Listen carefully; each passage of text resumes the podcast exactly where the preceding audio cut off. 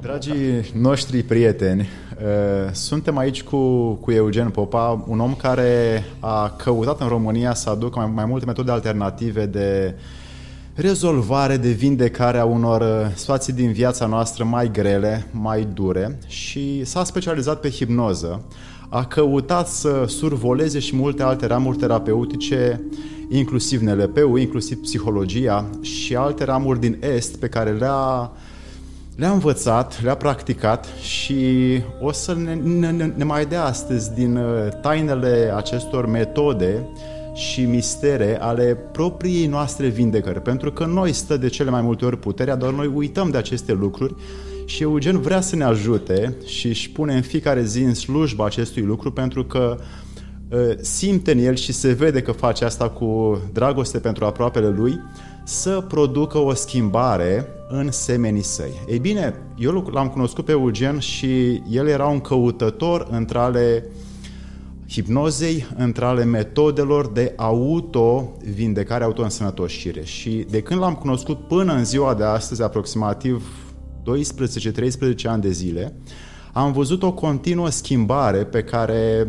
uh, m-am bucurat enorm să o trăiesc despre el, despre modul în care a muncit cu experiențele din viața lui, a călătorit foarte mult ca să extragă din Orient și în Occident acele lucruri care ne pot fi nouă benefice, doar dacă o să le practicăm și putem și ne dorim să nu mai depindem de alții, ci să căutăm să depindem de forțele noastre proprii.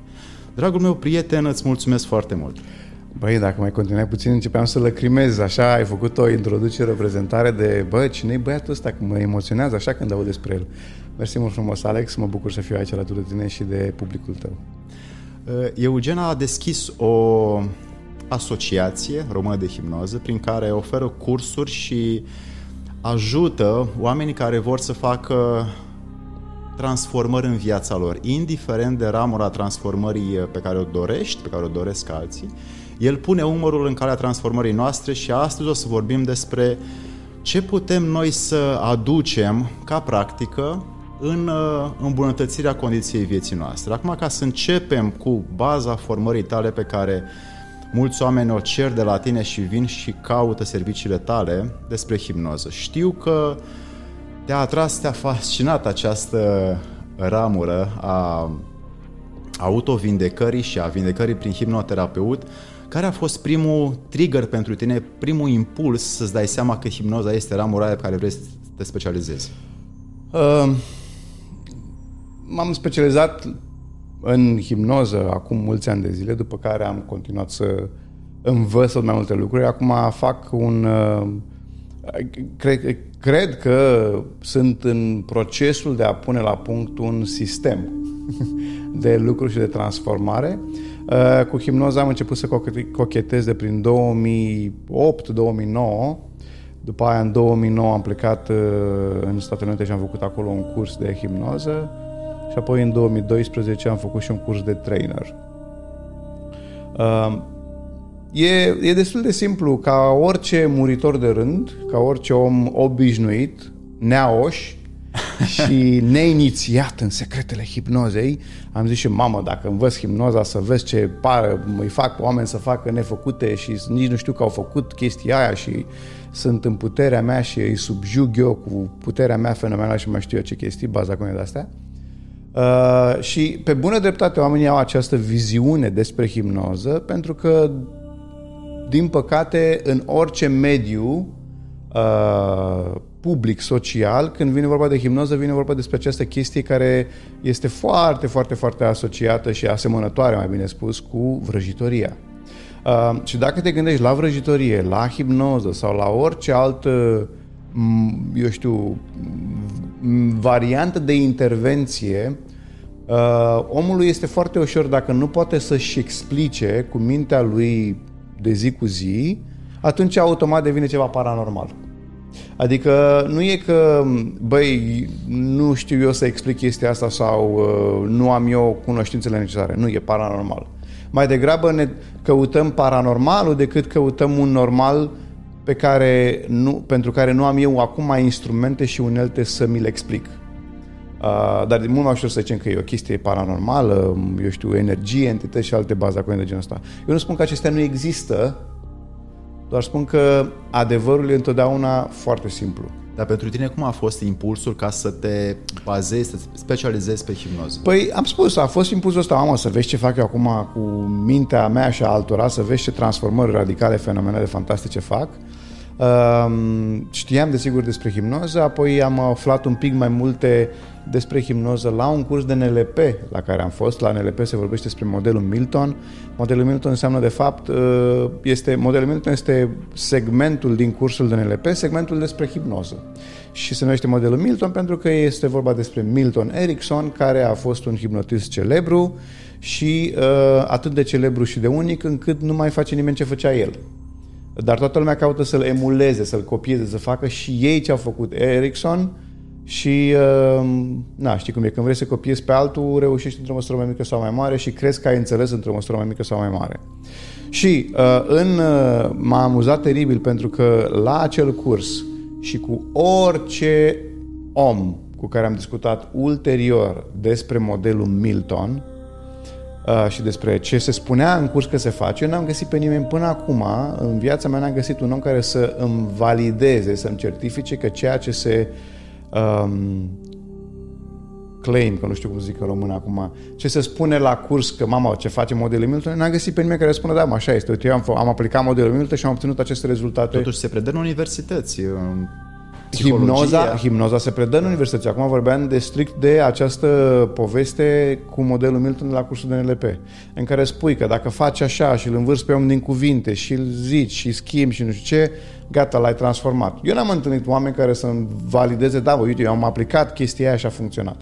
Dar a fost suficient pentru mine să înstârnească curiozitatea, interesul și după aceea am început să caut pe net, trăiască internetul, am căutat pe net foarte mult, uh, vreo un an, jumate, doi, cred că am stat și m-am tot uh, căutat așa pe net să văd ce cursuri găsesc.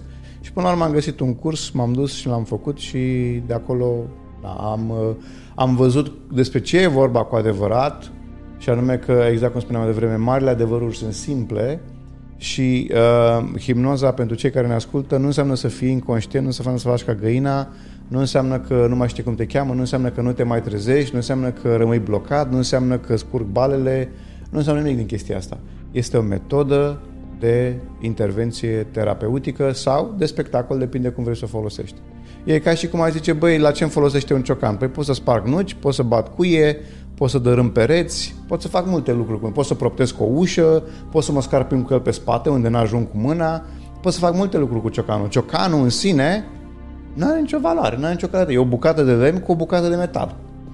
Și totuși Ericsson a avut, uh, să zic așa, un har de a uh, ajuta foarte mulți oameni, pentru că însă și cartea aceea, Vocea mea te va da. însoți, care este cumva uh, avampostul mm-hmm. muncii sale, acolo descrie o serie de tehnici care el cumva știa să inducă prin mm-hmm. inducție metaforică de foarte da. multe ori în oameni mm-hmm. impulsul să caute în ei schimbare și să o facă. Sigur că da.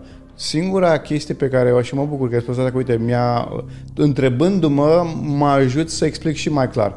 Dacă Milton Erickson nu ar fi făcut hipnoză și ar fi făcut psihoterapie cognitiv-comportamentală, să zicem, el ar fi fost cel mai cunoscut psihoterapeut de terapie cognitiv-comportamentală. Ce vreau să spun cu asta? Că hipnoza contează mai puțin din punctul de vedere cât contează omul. Da? Omul ăla e ca și cum l-a luat pe Elon Musk. Orice l-ai pune să facă, el ar face. Ar putea să facă. Se întâmplă că face mașini, rachete și alte chestii. Dar putea să facă orice altceva și ar fi fost, sunt convins, cel puțin la fel de plin de succes pe cât este în ceea ce face. Deci aici vorbim, când vorbim despre Milton Erickson, vorbim mai mult despre om decât vorbim despre metodă. Pentru că Erickson a avut geniul său, dar a avut mai puțin o metodă clară pe care orice om poate să o urmeze.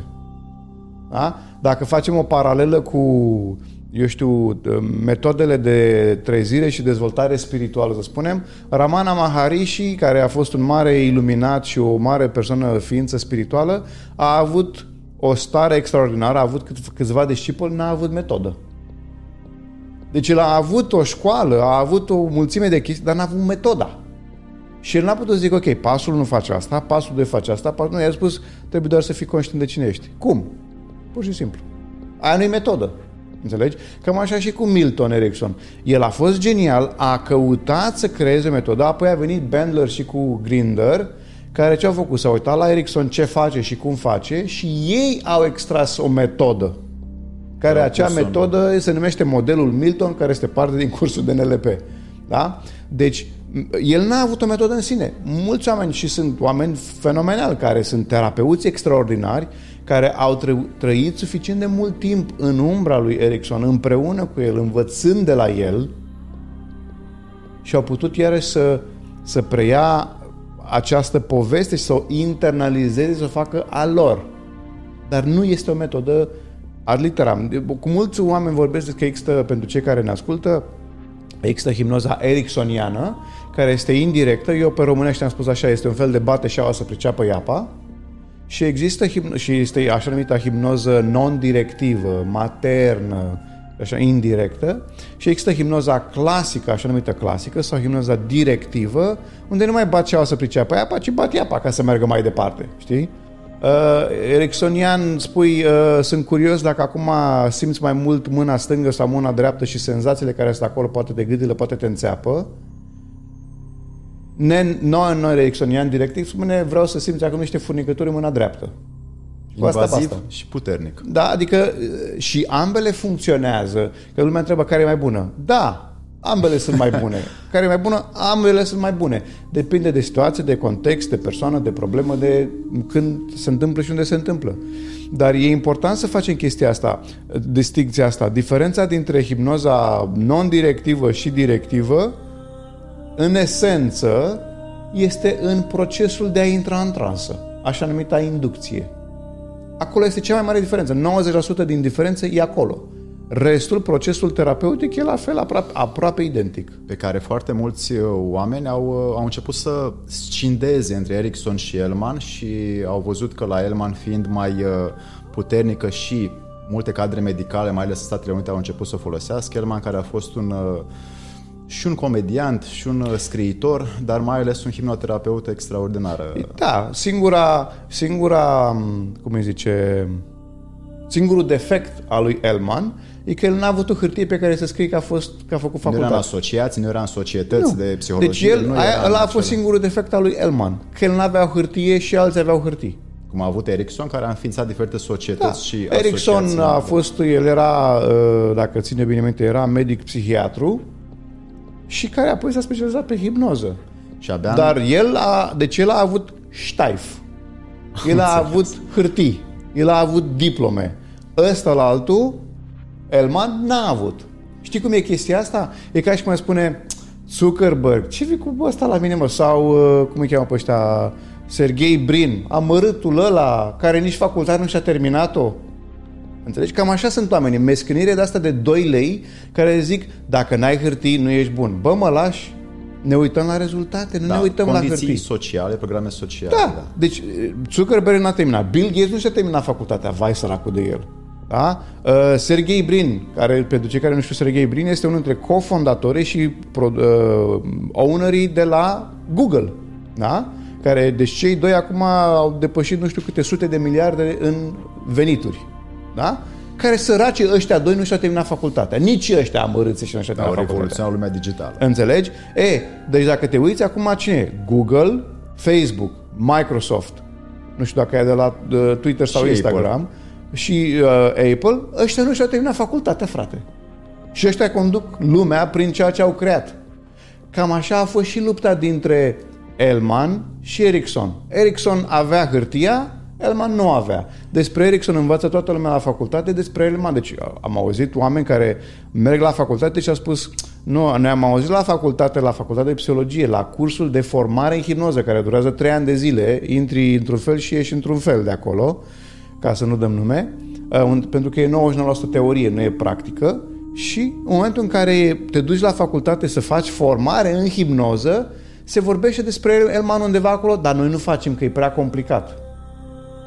Metoda lui Elman e Nu, complicată. nu care e o vine metodă din- care durează, adică e o, el, metoda Elman pentru cei care ne ascultă, este o, un text de o pagină, jumate, două, pe care trebuie să-l reții și să-l spui ca papagaulul. Dacă îl spui ca papagaulul, ai succes 80% din cazuri. Pentru orice terapeut se uită la această emisiune. Despre asta e metoda Elman, adică despre ce vorbim.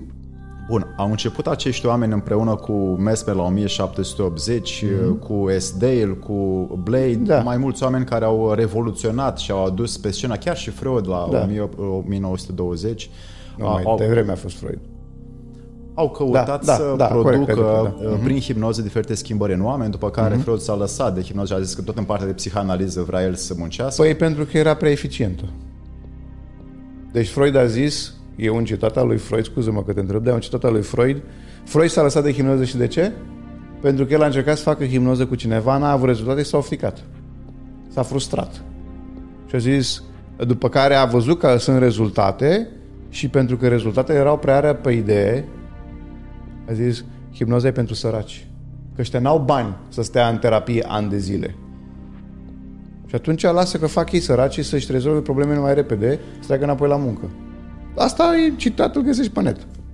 Îmi aduc aminte de povestea lui, lui Mesmer care, pentru că începuse să ia de la gura medicilor la 1780... Da. Nici ăsta n-avea hârtii. N-avea hârtii, dar a văzut pe cineva care, printr-o anumită tehnică de magnetism, reușea să vindece oameni. Și a învățat despre ce este vorba. De acolo vine mesmerism și după aia da. hipnotismul. Mm-hmm și a rămas în, să zic așa, în istorie ca omul care a căutat să își dea seama cum funcționează această, acest sistem nervos al nostru, prin care atunci se mhm. folosea uh, pendulul ca să da. hipnotizeze pe oameni și ulterior s-a ajuns la inducție și s-a ajuns astăzi da. la poate uneori un, un, un click da. mental distanță ca să reușim să ne producem noi înăuntru nostru o stare de rezolvare a unei anumite situații. Corect. Acum, unii oameni uh, fac autohipnoză. Mm-hmm. Ai uh, promovat aceste cursuri. Da. Uh, care este metoda pe care tu o promovezi prin autohipnoză? Dacă e așa o, o serie de cel mai, pași. Cel, cel mai simplu, înainte să ajung la, la, la răspunsul de întrebării tale, aș vrea să spun următoarea chestie, că ziceai că oamenii acum sunt metode de inducție numită instantă, prin care, așa, dintr-o fracțiune de secundă, buf, omul e în transă. Transa în sine, transa, inducția, procesul de a intra într-o stare de transă este irelevant. Uh, pe noi nu ne interesează cât de adânc e omul în transă sau cât de, eu știu, uh, cât de repede ajunge în stare de transă, ci ce face acolo. Aia e important. Și adesea, um, ce aș vrea să spun este că cei mai mulți oameni pun un egal între cum să zic eu, răsunetul etichetei problemei lor, încât de dificil și de nașpa sună problema lor, deci pun un egal între chestia asta și cât de greu sau cât de mult va dura ca să-și rezolve problema. Cu alte cuvinte, sunt oameni care vin cu niște așa și când ți le spun la telefon, ți le spun ca și cum ar trebui să fii foarte, să te cutremuri când auzi chestii. Așa că a, îți spune ce problemă are și apoi așteaptă în pauză, zici tu, vai sărac, mamă ce chestie ai, Pare știi? nevoia de compătimire acolo. Uh, și zice că am, nu știu, trombozloză, varică, what, inventez cuvinte, că nu știu ce spun aici, și bol de alea sau probleme de alea care au câte două, trei, patru cuvinte. Și zic, bă, zicem, zim pe românește, frate, ca la proști așa, spunem ce problemă ai, nu spune mie etichetele, că nu mă interesează. Sau diagnostice. Sau, dia- păi, a, da, etichete diagnostic, da? Și atunci ce aș vrea să înțeleagă oamenii este că cel mai adesea schimbarea vine în momentul în care noi ne schimbăm viziunea asupra problemei. Problema nu se schimbă, știi că e în vorba aia, uh, um, când voi vedea, voi crede. Nu, ca să vezi, trebuie să crezi. Da? Ca să poți să obții rezultate, mai întâi trebuie să crezi că poți să obții rezultate. Nu crezi că poți să obține rezultate după ce le-ai obținut, că n-ai cum să ajungi acolo. Crezul ăsta trebuie să fie înaintea rezultatului. Și atunci, de ce spun asta? Pentru că mulți oameni cred atât de mult, ei cred în boala lor, nu cred în ei. Și adesea, cea mai simplă soluție ca să rezolve problema cu care te confrunți este următoarea schimbă modul în care privești acea poveste. Și aici intervine hipnoza. Da, și... pentru că asta și face în hipnoză. În hipnoză tu faci un proces de a aduce pe om într-o stare modificată de conștiință, o stare în care simțul său, factorul său critic, analiza sau judecata lui, nu e că e idiot și nu mai judecă, ci este pe pauză.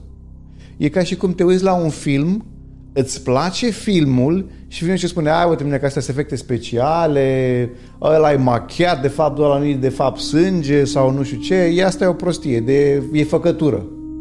Și tu spui, băi, lasă-mă să mă bucur de film. Da? Să mă bucur este starea mea emoțională, este atitudinea mea față de povestea aia. Știu că e făcătură, știu că e regizat, știu că sunt actor plătit, știu că e făcut în studio, știu toate chestiile astea, dar tot aleg să mă bucur de film. Exact așa este și când faci o ședință de hipnoză sau de autohipnoză. Știu că eu, că lumea spune, păi da, asta nu înseamnă că îmi păcălezi mintea, păi da, așa, exact asta înseamnă, doar că acum, pentru prima oară în viața ta, o faci în mod conștient. Alegi tu. Pentru că până acum te-ai păcălit singur că e o problemă gravă și, drept urmare, ai o problemă gravă. Acum păcălește-te că e sănătos și ghici ce? E posibil să te sănătos și ești, frate. Doar așa că te-ai prostit, te-ai, ți-ai tras singur, ți-ai furat singur căciula. Și aici intervine alegerea conștientă a cuvintelor pe care le folosim despre Absolut. condiția noastră interioară Absolut. și atunci când vom fi atenți pe aceste cuvinte o să putem, cum a făcut-o și Erickson și Elman, să conducă prin cuvinte sau prin anumite metafore da. condiția îmbunătățirii. Corect. Și dăm voie să spun o chestie aici. Am văzut un studiu genial de curând acum, apropo despre cum sunt uh, traduse anumite sau cum, care este semnificația anumitor afirmații pe care noi le facem în funcție de ce limbă vorbim. Exemplu, adică, exemplu, zici, băi, m-am lovit la picior. În română sună ok, știi? În engleză, I hit my leg, da? În spaniolă nu știu cum se spune. Dar diferența în spaniolă este că în spaniolă, dacă spui m-am lovit la picior, asta presupune o intenție de a face acest lucru. Ca și cum n-ai făcut-o. Din adins. Pe câtă vreme în orice altă limbă este m-am lovit la picior, de fapt presupune am accidental m-am lovit la picior. Știi? Dar de fapt, în spaniolă nu este accidental. Dacă spui m-am lovit la picior, este băi, ești nebun, de ce ai făcut asta? Adică ai nebunit, de ce să te lovești la picior? Înțelegi? Dar noi asta o spunem inconștient. O spunem și o facem inconștient. Și atunci, exact cum ai spus dacă ești atent la cuvintele pe care le folosești și la ce spui, vei realiza cât de, cum, cum funcționează mintea ta pe pilot automat. Și de fapt, și, uh, și mai dau un exemplu. Oamenii care spun, ups, n-am vrut să spun asta. Ba, fix asta ai gândit. Știi? Adică e din puțul gândirii treaba asta, e din adâncul sufletului tău, frate. Tu, de fapt, cu adevărat, asta ai simțit în sufletul tău, dar n-ai apucat să controlezi, ți-a ieșit pe gură. Știi când zice omul, a, a vorbit gura fără tine? Foarte bun exemplu ăsta. Da? Ți-a ieșit porumbelul, n-ai mai apucat să-l prinzi. Da. Dar el a ieșit. De, ce înseamnă asta? Că asta cu adevărat gândești și simți și trăiești despre chestia asta. Nu întru totul, dar undeva o părticică din tine crede chestia asta. Nu înseamnă că tu cu totul, da? ci o părticică din tine are acest crez pe care l-ai scăpat. Ai văzut că mulți oameni au început, datorită faptului că nu mai uh, au încredere în forțele lor proprii, nu mai sunt atenți la limbajul lor, da. de conexiune cu ei înșiși, nu mai fac, uh, să spune, eforturi pentru binele sănătății vieții lor sau minții lor și ajung după aia la terapeut. Și intervine hipnotizatorul, îi schimbă un pic starea lui de conștiință și vorbește cu partea lui subconștientă și se rezolvă lucrurile. Ce experiență... Ca prin miracol. Ca prin vrăjitorie.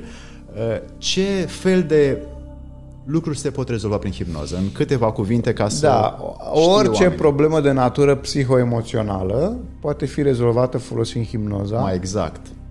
Eu am zis ca să avem așa un început uh, mare și vreau să menționez că 95% din problemele pe care oamenii le au, chiar de probleme de sănătate fizică corporală, 95% dintre ele sunt de natură psihoemoțională. Adică ce înseamnă asta? Înseamnă că au o rădăcină, o bază, o cauză, dacă vrei, fie de nivel psihic sau emoțional. Um, și aici aș vrea să explic un pic chestia asta, că mă întrebai ce. Practic, eu când am spus că orice problemă înseamnă aproape, aproape orice problemă, um, dar uh, punctual poți să te gândești la dependențe, adicții, Vicii. depresie, uh, anxietate, neîncredere în sine, Fobie. probleme în relații, fobii, atacuri de panică, oricare dintre acestea pot fi foarte ușor uh, ajutate și chiar rezolvate folosind hipnoza. Hipnoza este o metodă care te ajută să generezi o transformare la interior, în cel mai adânc și profund nivel al ființei tale și apoi rezultatele apar la exterior. Singura transformare reală este întotdeauna de la interior la exterior și nu invers. În general, terapiile vorbite sunt de la exterior la interior. Hipnoza o ia de la cauză la rezultat, nu de la rezultat la cauză. Ca să-ți dau un exemplu, uh, poate să vină un om cu o fobie, fobie de, nu știu, dă un exemplu, ce fobie poate să De păianjen. De păianjen, bravo. Uh, fobie de câini, de șerpi, de înălțime, de spații închise. Sau de gândaci de bucătărie. De gândaci de bucătărie, bravo. Da? Orice fobie, despre orice fobie, fobie am vorbit, ce aș vrea să înțelegem este că fobiile se tratează toate la fel. Că este de X, de Y, de Z, nu contează. Pentru că noi vorbim aici nu despre rezultat, adică fobie de gândaci, șerpi și mai știu eu ce, ci vorbim despre rădăcină, despre mecanismul Există o problemă, există o, o, o interpretare, o emoție aici, da? Dacă ar fi, asta este, asta e mintea conștientă și aici e subconștientul, da? Aici există o cauză, da? Fac așa să vadă mai bine. Aici există o cauză și cauza asta se poate manifesta la unul ca fobie de șerpi, ok? Dar la altul se poate manifesta ca fobie de câini. La altul se poate manifesta ca fobie de gândaci. Și așa mai departe. Mecanismul e același. Manifestarea e de la om la om, în funcție de cum fiecare, da? Dar mecanismul e același. Eu când lucrez cu cineva cu fobie, nu mă interesează eticheta fobie de X, ci hai să mergem să săpăm după mecanism. Odată ce l-ai găsit, e super simplu de rezolvat. Sunt oameni care au fobii de ani de zile, de 10, 20, 30, 50 de ani și pare neverosimil, dar fobiile dintre toate problemele sunt, cred că, cele mai simplu de rezolvat. Adică la modul și 5 minute, 10 minute poate să-ți ia să rezolvi. Știu că pentru mulți sună neverosimil, dar ăsta e adevărul. Bă, spun din, din, atât din experiențele mele personale cu oameni cu care am lucrat, cât și din experiențele colegilor de breaslă care au aceleași rezultate. Pentru că e un mecanism simplu. De-aia zic, odată ce ai înțeles mecanismul și te joci cu el și dai voie să funcționeze, el funcționează. În, în trecut, în, în Egipt, era uh, templul somnului, se da. numeau, da. sau în, da. Uh, în Grecia era altarul vindecării. Și uh-huh. oamenii atunci foloseau diferite metode curative, mai ales în partea de, de somn, ca să aducă sugestii și cuvinte pentru oamenii care vreau să-și rezolve anumite situații grele din viața lor. Astăzi, hipnoza este folosită și învățată și tu ai devenit un uh, profesionist în această terapie. Acum, știu că foarte mulți oameni vor să se lase de uh, probleme. de probleme pe care unii și le conștientizează, alții nu. Uh, spune-mi un pic despre această metodă pe care S. Dale uh, în 1840 uh, da. a promovat-o cumva în India, el fiind un scoțian care căuta și intervenea prin a nu mai lăsa oamenii să mai... Bine, el sugera acest lucru, să nu mai facă anestezie, ci să creeze da. un mediu hipnotic ca omul să se poată opera sau își rezolva problema fără mm-hmm. să mai aibă nevoie de o anestezie. Managementul durerilor, care pentru foarte mulți oameni este o problemă mm-hmm. și de mhm. asta imediat iau pastile, imediat merg să-și rezolve, să-și taie o bucată da. de corp, merg imediat să scoată ceva, ceea ce a pus Dumnezeu acolo. Ei bine, astăzi, cum putem să gestionăm prin hipnoză managementul durerii? Foarte, sunt, sunt, sunt foarte multe modalități prin care poți să faci chestia asta și iarăși fac un pic referire la a explica ce este hipnoza, pentru că oamenii au, uh, au această viziune că este ceva foarte ieșit din comun, Uh, mulți oameni au ideea că trebuie să ai niște abilități, uh, capacități, uh, haruri, daruri, chestii, energii și nu este deloc așa. Uh, și cel mai simplu mod de a putea lucra cu tine, că e vorba de dureri sau de orice altceva, este pasul 1. Să te, să, să-ți dai voie să fii într-o stare de, dacă vrei ca o stare de reverie. Da? Într-o stare nejudecat. Nejudecantă. Asta era cuvântul, da? Adică fără să judeci ceea ce se întâmplă. Da, adică mai degrabă dacă vrei ai putea să spui o stare de asta de contemplare. Știi? În care nu judec, nu analizez și doar mă uit, știi, uite, pot să mă uit pe geam să văd o clădire cu pereții jumuiți. Jumuliți, pardon. Asta e o judecată, să zic că pereții sunt jumuliți. O nejudecată este să mă uit pe geam să văd o clădire care are niște pereți și cu asta basta. Nu-i mai judec, nu le mai dau o judecată de calitate. Cam asta ar trebui să fie starea mentală. Ok? Și apoi, când sunt în această stare de reverie, ca atunci când ascultai, spre exemplu, povești, când își citea mama sau tata povești și era acolo prins, absorbit. Asta, de fapt, este uh, a, um, toate aceste cuvinte, absorbit, prins, fascinat, fascinat uh, acaparat, identificat. Uh, identificat cu o poveste. Toate acestea, de fapt, reprezintă o stare de transă. Când asculți ceva și ești prins cu totul și ți-a captat atenția, când citești o carte și te transpui în povestea respectivă, când te uiți la un film și trăiești uh, împreună cu personajele respective, aia este o stare de transă. Da? Ca să toată lumea să înțeleagă. Nu înseamnă, în niciuna din aceste ipostaze tu nu ești inconștient. Tu în toate aceste impostaze ești foarte conștient, dar alegi să te transpui în acea poveste, alegi să-i acorzi toată atenția ta. Când ai ceva căruia îi acorzi toată atenția ta, ești complet focalizat, fixat pe chestia aia, acolo vorbim de stare de transă. Bun. Și acum, ești într-o stare de reverie, poți să te lași prins de ceva anume, fără să judeci și doar să observi, și apoi, dacă ai o senzație de durere, să spunem, poți să te joci cu ea, în sensul că ce? Poți să iei acea senzație de durere și să vezi ce culoare are, ce formă are, ce dimensiune are, cum se mișcă.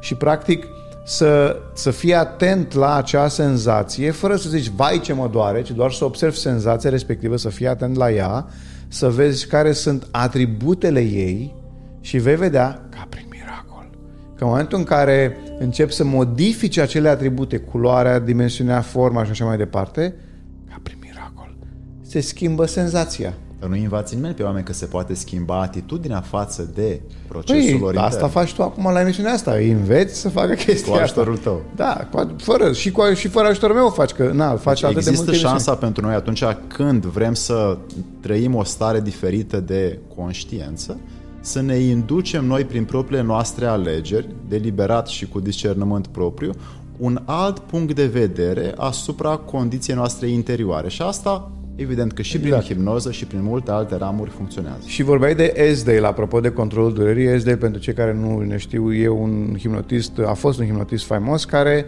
uh, chirurg, de fapt, el a fost un chirurg care opera în spitalul penitenciarului din Bombay pe la 1800 și el, pe vremea aceea, nu exista nici măcar camfor. Nu exista anestezic, nu exista nimic. Se făcea omul, era îmbătat ca să poată să-i facă ceva. Deci cu alcool se făcea toată treaba. E bine, el făcea, a făcut sute, dacă nu mii de intervenții chirurgicale, fără anestezie, ci doar vorbindu-le oamenilor. Vorbindu-le ce? Ajutându-i să intre în această stare de reverie, relaxată și detașată. Detașată de ce anume? Detașată de senzații. Deci, practic, starea de hipnoză este, când spunem că este o stare alterată, mie nu-mi place cuvântul ăsta că alterată înseamnă stricat, dar o stare modificată de conștiință, de fapt o stare de disociere a conștiinței de senzații. De problema pe care o simte, de durerea că pe care e o, o problemă fizică sau emoțională sau uh, psihologică, te detașezi de ea, te separi de ea. Foarte frumos da? ai, ai pus în... Uh, e, și atunci ce aș vrea să mai spun apropo de durere este următoarea chestie. Nu există durere fără conștiință. Un om care este într-o stare de comă nu simte durere. Care, ce este starea de comă? O stare în care nu sunt conștient. Aia este starea de comă. Deci nu există durere fără conștiință. Cu cât ești mai conștient de senzația aceea, oricare ar fi ea, cu atât acea senzație va avea un impact mai mare asupra ta. E bine, când faci hipnoză, de fapt ce faci? Este să iei mintea conștientă a omului și să o focalizezi pe altceva decât stimulul care creează disconfortul. Dacă am aici stimulul și eu zic nu, nu fii atent aici, fii atent aici, cu cât el este mai atent aici, cu atât simte mai puțin chestia asta. Exemplu clasic. Când erai copil și alergai pe afară și te jucai și ajungeai în casă cu genunchii jumuliți și scurgea și, deci mi s-a întâmplat de multe ori, ajungeam în casă și mama ah, făcea ochii mari și zic, dar de ce s-a întâmplat? Și păi nu vezi ce pe picioare? Nu vedeam, că eu m-am jucat, m-am Erai târât. fericit. Eu eram, n-aveam nicio treabă. Când îmi spunea ea, mă uitam și aveam tibia, întregul picior era plin de sânge. Că îmi julise în genunchi, dar eu n-am știut că eu mă alergam, m-am căzut, m-am ridicat și am plecat mai departe. Da? Despre asta e vorba. Atenția mea n-a fost la genunchi, a fost la cu totul altceva. Și Despre acum, asta e vorba. Și acum intervine acest mod în care ne folosim această uimitoare putere care se numește atenție pe ce o punem în favoarea sau în defavoarea noastră. Exact. Și ai spus foarte bine aici, pentru că cei mai mulți oameni care au diverse probleme, ei nu vin să zică vreau să fiu așa. Ei vin să zică nu mai vreau să fiu așa. Adică unde e focalizarea? Pe problemă. Și tu trebuie să te muți de la problemă, nu mai vreau să fiu sărac. Deci cum vrei să fii? Nesărac? nu, vreau să fiu mai bine. Păi ce înseamnă mai bine? Pentru că tu știi, deci dacă ei oameni cu probleme, îți vor descrie în cel mai mic detaliu problema, dar nu îți vor descrie nici în termeni foarte generali soluția. Și aici intră aceste obișnuințe pe care noi le-am copiat și ne le-am însușit prin repetiție de la ceilalți și nu ne-am gândit că ar fi o altă posibilitate de a vedea dintr-un alt unghi, dintr-un alt punct de vedere o situație, o soluție, o problemă. Corect. Nici nu, nu ne-am gândit, dar nici n-am avut instrumentele sau uh, modalitatea prin care să facem chestia asta. N-am fost învățați și unii care și-au dorit să afle au făcut niște schimbări și au învățat ei singuri. Dar prea puțin. Societatea ca cu totul nu te învață cum să ai o gândire pozitivă, Spre folosul tău. da? ci tot timpul ți aruncă în față "A, a, COVID, pandemie, adică numai de asta auzi la televizor. Nu auzi ce soluție avem, Pentru asta, da. ci a- vorbim doar despre cât de nașpa e. Hai să vorbim despre soluții, nu despre problemă. Ei bine, uh, toți acești oameni, uh, inclusiv uh, Erickson, Elman, Esdale, Mesmer uh-huh. și alții, toți cumva mai puțin Erickson, au fost uh, oameni care au plecat din partea sau au fost înăturați de, din cauza părții medicale care împingea spre a spune că hipnoza nu este o metodă de vindecare. Și abia în 1850 în 1958, în America, Da. care atunci era în floare cu partea medicală, abia atunci, deci după sute de ani, de, după 300 de ani de uh, practici în diferite colțuri ale lumii, Asociația Medicilor de, uh, din America a aprobat ca metodă alternativă, dar nu necesară și obligatorie, ci doar un pic benefică unor oameni și a spus că da, puteți încerca aceste lucruri. Da, asta au spus-o medicilor. Exact. Dar, cum spuneam, noi oamenii, f- uh, cum zic, regnul uman, ca să-l numim așa, da, rasa umană, specia aceasta bipedă numită Homo sapiens, suntem foarte tributari hârtiilor, documentelor. Dacă Mesmer ar fi fost doctor, n-ar fi avut problema asta. De asta a plecat. Când Dacă a Elman fugit. ar fi fost uh, medic, psiholog, doctor, n-ar fi avut problema asta. Toți cei pe care ai enumerat tu, adică, uh, cum zice, Esdel a fost medic, dar el era în India, nu era în Marea Britanie. Când el a ajuns în Marea Britanie și le-a arătat medicilor cum pot să facă uh, intervenții chirurgicale fără durere, reacția medicilor a fost n-ai voie să faci chestia asta pentru că durerea e dată de la Dumnezeu. De ce? Pentru că noi nu suntem în stare să facem ce faci tu. Da? Peste 2 ani au descoperit camfor și toată lumea folosea camfor. Dar nu toată lumea putea să facă ce făcea Esdale. Atunci a fost ostracizat. Deci, e vorba de, uh, cum să zici, știi cum e, povestea cu Goliat, da? în care tu te lupți cu un mamut, cu un stabiliment care funcționează foarte clar, foarte bine, de ani de zile, de sute de ani de zile și e normal să fie așa. Știi, unul dintre profesorii mei în uh, ale terapiei spunea așa că din păcate societatea evoluează de la o mormântare la alta. De ce? Păi mai moare câte unul care e în vârful piramidei și atunci următorii care vin sunt o generație nouă și pot să implementeze chestii noi. Dar ăla care era în vârf, care era tartorul, nu, că era din generația veche. Cam așa avansează societatea, din păcate. Și deci, uh, revin la chestia asta, da, poți face foarte multe lucruri, dar repet, acum lumea, pentru că, Doamne ajută, avem acces atât de liber la informație folosindu-ne de internet, um, lumea pune din ce în ce mai puțin accent pe hârtii și documente și pune mai mult accent pe rezultate. Și mai ales acum că avem timp, că stăm și noi pe acasă, nu mai suntem haihui pe drumuri exemplu, da. și avem timp să căutăm metode de dezvoltare, uitându-ne și la canalul lui Eugen Popa care pune o groază de chestii mișto despre rezolvările și problemele pe care noi am putea să avem în viitor și ne face sau ne ajută să prevenim încât să nu ajungem în condiții nefavorabile vieții noastre. Așa că urmăriți canalul lui Eugen pentru că acolo o să mai uh, găsiți și niște lucruri care o să fie noi pentru voi, uh, nu le găsiți oriunde. Forța, forța! Acum, pentru că uh, vreau să știu cum altfel mai ajuți oamenii în afara hipnozei? Uh, avem uh, o, un site, se numește putereaminții.ro care până acum s-a numit o bibliotecă, acum îl voi numi Academie, o transform. Oho, următorul nivel. Da, pentru că mi-am dat seama, iarăși apropo de puterea cuvintelor, biblioteca este o resursă pasivă unde omul vine și poate consumă, poate nu consumă informație, dar e ceva pasiv, e acolo. Academia este o, o, o, un, un loc unde te duci să studiezi. Măsură activă. Da, e o resursă mai activă, să spunem așa, și unde, de asemenea, uh, în clip chiar am făcut un recensământ, apropo, da? Uh, avem uh, vreo 48 de programe în clipa de față în uh, puterea minții, adăugăm în continuu, sunt peste peste 13.000 de minute de informații, de video. 13.000 de minute. Da, vine cam vreo 2000 și ceva de ore pe acolo, okay. undeva, 2700 de ore, 2500 de ore, nu știu cât exact cât. Am făcut recensământul ieri al alter, am avut cifrele astea.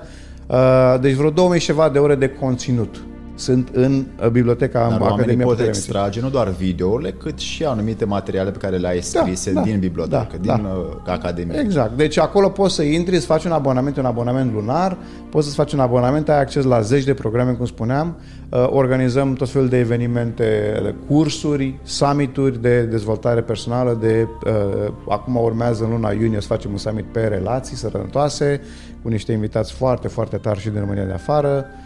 Uh, cursurile pe care le organizăm online, acum sunt toate online, deci sunt foarte multe. Uh, știi cum e? Ignoranța nu este că n-ai știut. Ignoranța supremă este să știi și să nu acționezi. Așa că nu fi ignorant, acum știi, acționează. Faci acum un curs despre regresie în curând, uh, da. pe scurt, în, hai zic în 10 cuvinte, cum spui tu da. la oameni? Ce este regresia? Regresia este o metodă simplă de a găsi cauza problemei și a o rezolva. Dacă rezolvi cauza, rezolvi problema. Uh, dragii mei prieteni, uh, o să mai uh, ne lumineze Eugen în viitorul apropiat pentru că o să-l invităm în, în emisiunile pe care vreau să le fac pentru binele comunității noastre. Așa că intrați pe site la el și vedeți ce materiale, ce foloase vă poate aduce pentru binele viitorului minții, al inimii și al trupului vostru pentru că el s-a specializat în acest mod să ofere, mai ales minții noastre, diferite unghiuri și puncte de vedere, pentru că prin ele putem să accesăm resursele noastre interioare și, cum spuneau în trecut uh, cei din Antichitate, că o parte din sufletul nostru stă în subconștientul nostru și putem să accesăm sufletul prin diferite tehnici de hipnoză, încât să vedem ce vrea el de fapt, ce rol are, ce misiune are și cum putem să ne dezvoltăm în acest corp încât să ne îmbunătățim condiția pe care o avem. Îți mulțumesc foarte mult pentru și eu munca ta, pentru resursele tale și pentru că ne ajut să mai îmbunătățim ceea ce avem înăuntru nostru. Alex, eu îți mulțumesc mult pentru invitație și continuă ce faci, este absolut fantastic și sunt foarte încântat și onorat să fim prieteni. Cu drag, mulțumim!